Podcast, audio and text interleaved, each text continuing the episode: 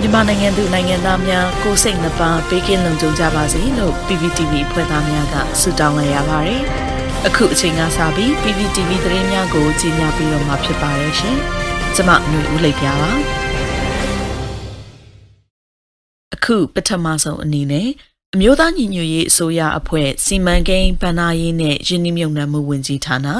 ပြည်အောင်စုဝန်ကြီးဦးတင်ထွန်းနိုင်နဲ့ကုလသမဂ္ဂအထွေထွေအတွင်းရေးမှူးချုပ်ရဲ့မြန်မာနိုင်ငံဆိုင်ရာကုလသမဂ္ဂအထူးကိုယ်စားလှယ် Miss Christine Schraner Burgener တို့တွေ့ဆုံတဲ့သတင်းကိုတင်ဆက်ပေးမှာဖြစ်ပါတယ်။ပြည်အောင်စုသမရမြန်မာနိုင်ငံတော်အမျိုးသားညီညွတ်ရေးအစိုးရအဖွဲ့စီမံကိန်းဗဏ္ဍာရေးနဲ့ယင်းနှမြုံနယ်မှုဝန်ကြီးဌာနပြည်အောင်စုဝန်ကြီးဦးတင်ထွန်းနိုင်နဲ့ကုလသမဂ္ဂအထွေထွေအတွင်းရေးမှူးချုပ်ရဲ့မြန်မာနိုင်ငံဆိုင်ရာကုလသမဂ္ဂအထူးကိုယ်စားလှယ် Miss Christine Schraner Burgener တို့ဟာမနေ့ကမေလ24ရက်နေ့ညနေပိုင်းမှာလက်တလောဖြစ်ပွားနေတဲ့မြန်မာအရေးနဲ့ပတ်သက်ပြီးအွန်လိုင်းကတဆင့်တွေ့ဆုံဆွေးနွေးခဲ့ကြတာဖြစ်ပါတယ်။ဒီလိုတွေ့ဆုံရမှာပြည်အောင်စုဝန်ကြီးဦးတင်ထွန်းနိုင်ကအကြံဖက်စစ်ကောင်စီရဲ့ဝင်ငွေရလမ်းများကိုအစွမ်းကုန်ပိတ်ဆို့ရမှာဖြစ်ကြောင်းအကြံဖက်စစ်ကောင်စီအားလက်နက်မယောင်ချရေးကိစ္စ အကြမ်းဖက်စစ်ကောင်စီမှပြည်သူများအပေါ်လေးချောင်းဖြင့်တိုက်ခိုက်နေမှုတွေကိုရပ်တန့်ဖို့ကိစ္စ no fly zone နဲ့အမျိုးသားညီညွတ်ရေးအစိုးရအဖွဲ့ကိုနိုင်ငံတကာကတရားဝင်အသိမှတ်ပြုရေးကိစ္စရပ်တွေကိုရှင်းလင်းပြောကြားခဲ့ပါတယ်။ကုလသမဂ္ဂအထွေထွေအတွင်းရေးမှူးချုပ်ရဲ့မြန်မာနိုင်ငံဆိုင်ရာကုလသမဂ္ဂအထူးကိုယ်စားလှယ် Miss Christine Schraner Burgener ကလည်းအကြမ်းဖက်စစ်ကောင်စီကိုလက်နက်ရောင်းဝယ်မှုပိတ်ဆို့ရေးကိစ္စရပ်တွေသူမအနေနဲ့မြန်မာအရေးနဲ့ပတ်သက်ပြီး လက်ရှိဆောင်ရွက်လျက်ရှိတဲ့အကြောင်းအရာတွေနဲ့ရှေ့ဆက်ဆောင်ရွက်သွားမယ့်ကိစ္စရပ်တွေကိုဆွေးနွေးတင်ပြခဲ့တယ်လို့သိရပါဗျ။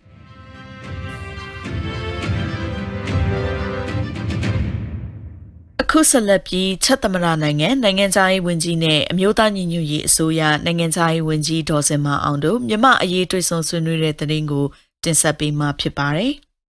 ချက်သမရနိုင်ငံနိုင်ငံသားရေးဝန်ကြီးယာကုပ်ကူဟာနစ်နဲ့အမျိုးသားညီညွတ်ရေးအစိုးရ NUG ရဲ့နိုင်ငံသားရေးဝန်ကြီးဒေါ်စင်မအောင်တို့ဟာမနေ့ကမေလ24ရက်နေ့မှာမြမအရေးနဲ့ပတ်သက်ပြီးတွေ့ဆုံဆွေးနွေးခဲ့ကြတယ်လို့သိရပါဗျ။အဲ့ဒီလိုတွေ့ဆုံဆွေးနွေးရမှာချက်သမရနိုင်ငံနိုင်ငံသားရေးဝန်ကြီးကအာဏာသိမ်းစစ်ကောင်စီကိုချက်နိုင်ငံအနေဖြင့်အတိအမှတ်မပြုကြောင်းအကြမ်းဖက်စစ်အုပ်စု၏လူအခွင့်အရေးချိုးဖောက်မှုတွေနဲ့ပြည်သူလူထုအပေါ် အကြမ်းဖက်ဖိနှိပ်မှုတွေကိုပြင်းပြင်းထန်ထန်ရှုတ်ချကြောင်းပြည်အောင်စုလွှတ်တော်ကိုစားပြုကော်မတီ CRPH အမျိုးသားညီညွတ်ရေးအစိုးရ NUG နဲ့မြန်မာပြည်သူတွေရဲ့ဒီမိုကရေစီလမ်းကြောင်းမှန်ပေါ်ပြန်လည်ရောက်ရှိရေးရုန်းကန်လှုပ်ရှားမှုတွေကိုချက်သမရနိုင်ငံအနေနဲ့ထောက်ခံကြောင်းပြောကြားခဲ့ပါတယ်။နိုင်ငံခြားရေးဝန်ကြီးဒေါ်စင်မအောင်ကလည်းလက်ရှိမြန်မာပြည်တွင်းဖြစ်ပွားလျက်ရှိတဲ့စစ်ကောင်စီရဲ့အကြမ်းဖက်ဖိနှိပ်မှုတွေ ရန်ကုန်မန္တလေးအစရှိတဲ့မြို့အသီးသီးမှာအကြမ်းမဖက်ငြိမ်းချမ်းစွာဆန္ဒထုတ်ဖော်သူတွေကိုအကြမ်းဖက်ဖြိုခွင်းသက်ဖြတ်ဖမ်းဆီးမှုတွေအပြင်တိုင်းရင်းသားဒေသတွေမှာစစ်ရေးအရာလေကြောင်းတိုက်ခိုက်မှုအပါအဝင်တာလွန်အင်အားသုံးတိုက်ခိုက်မှုတွေအဲ့ဒီလိုတိုက်ခိုက်မှုတွေကြောင့်နောက်ဆက်တွဲဖြစ်ပေါ်လျက်ရှိတဲ့လူမှုစီးပွားဆိုင်ရာအခြေအနေနဲ့လူသားချင်းစာနာထောက်ထားမှုဆိုင်ရာအရေးပေါ်အကူအညီလိုအပ်ချက်တွေအစရှိတဲ့ကိစ္စရပ်တွေနဲ့ဆက်လျက်မြ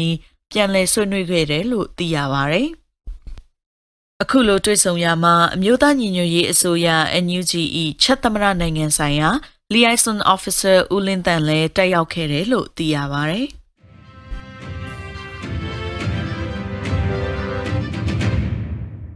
အခုဆက်လက်ပြီးကုလသမဂ္ဂအထွေထွေအတွင်းရေးမှူးချုပ်ရဲ့မြန်မာနိုင်ငံဆိုင်ရာအထူးကိုယ်စားလှယ် Miss Christine Schraner Burgener ဟာ မြန်မာနိုင်ငံကိုလာရောက်ဖို့ပြည်ဝင်ခွင့်မရသေးဘူးဆိုတဲ့သတင်းကိုတင်ဆက်ပေးမှာဖြစ်ပါတယ်ရှင်။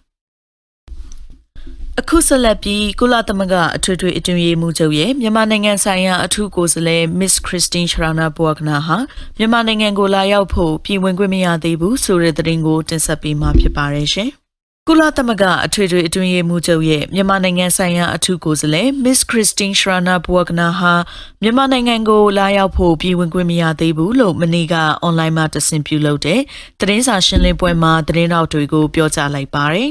။တလအတွင်းတူမဆောင်ရွက်ခဲ့တဲ့လုပ်ငန်းတွေနဲ့ပတ်သက်ပြီးသတင်းတော်တွေကိုရှင်းလင်းပြောကြားရမှာပြီးခဲ့တဲ့ဧပြီလကကျင်းပခဲ့တဲ့ဂျကာတာက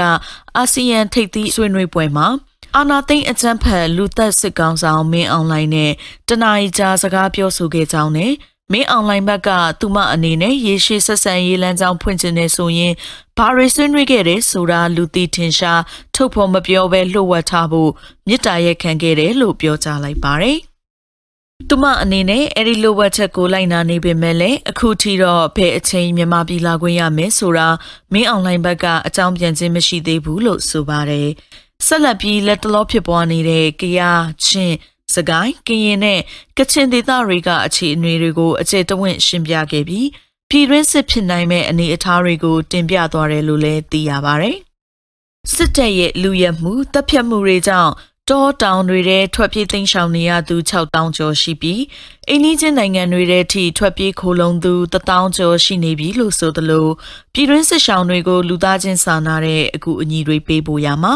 အတားအဆီးတွေကြောင့်အခက်တွေ့နေရတယ်လို့အထူးကိုယ်စားလှယ်ကပြောကြားခဲ့ပါတယ်။ မြမအရေးအာဆီယံအထူးအစည်းအဝေးပြီးကတည်းကအရေးပါတဲ့အာဆီယံနိုင်ငံတွေနဲ့တွေ့ဆုံဆွေးနွေးနေခဲ့ကြောင်းနဲ့မြမအိန္ဒိချင်းအာဆီယံအဖွဲ့ဝင်ထိုင်းအစိုးရနဲ့တွေ့ဆုံရမှာမြမနိုင်ငံကထွက်ပြေးလာရသူတွေကိုပြန်ပို့မှာမဟုတ်ဘူးလို့ကတိပေးကြောင်းလည်းပြောကြားခဲ့ပါတယ်။ဆက်လက်ပြီး CRPH နဲ့ NUG တို့နဲ့သာမကတိုင်းရင်းသားလက်နက်ကိုင်တော်လှန်ရေးအဖွဲ့တွေနဲ့လည်းပုံမှန်ဆွေးနွေးမှုတွေလုပ်နေတယ်လို့ Miss Christine Shrana Bwagna ကရှင်းလင်းတင်ပြခဲ့ပါတယ်ရှင်။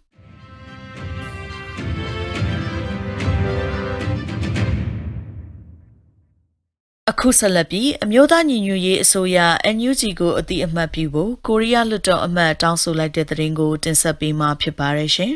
။တောင်ကိုရီးယားနိုင်ငံလက်ရှိအာဏာရဒေါ်ဘူလိုမီဂျွန်းပါတီရဲ့လွှတ်တော်အမတ်ဖခင်ဆွန်းမှာမေလ22ရက်နေ့လွှတ်တော်အစည်းအဝေးမှာမြန်မာဒီမိုကရေစီပြန်လည်ရရှိရေးအတွက်အစိုးရနဲ့လွှတ်တော်ကလက်တွေ့ကြတဲ့ကူညီမှုတွေပေးဖို့တောင်းဆိုလိုက်ပါတယ်။မြန်မာနိုင်ငံတွင်ယင်းနှိမ့်မြုံနှံနေသည့် တောင်ကိုရီးယားလုပ်ငန်းရှင်များပိုင်းကုမ္ပဏီတွေကိုလည်းမြန်မာဒီမိုကရေစီရရှိတဲ့အထိယင်းနှိမြုံနှံမှုတွေရပ်ဆိုင်းထားဖို့အစိုးရကကင်တွယ်ပေးရန်လဲတောင်းဆိုခဲ့ပါသေးတယ်။ကိုဗစ်ကြောင့်ထိခိုက်ခဲ့ရတဲ့မြန်မာစီးပွားရေးဟာအာဏာသိမ်းမှုကြောင့်ပုံမချို့ယွင်းလာခဲ့ရပြီးမကြာမီပြည်သူတွေအငတ်ဘေးကြုံတွေ့နိုင်တဲ့အထိအခြေအနေဆိုးဝါးလာနိုင်ကြောင်း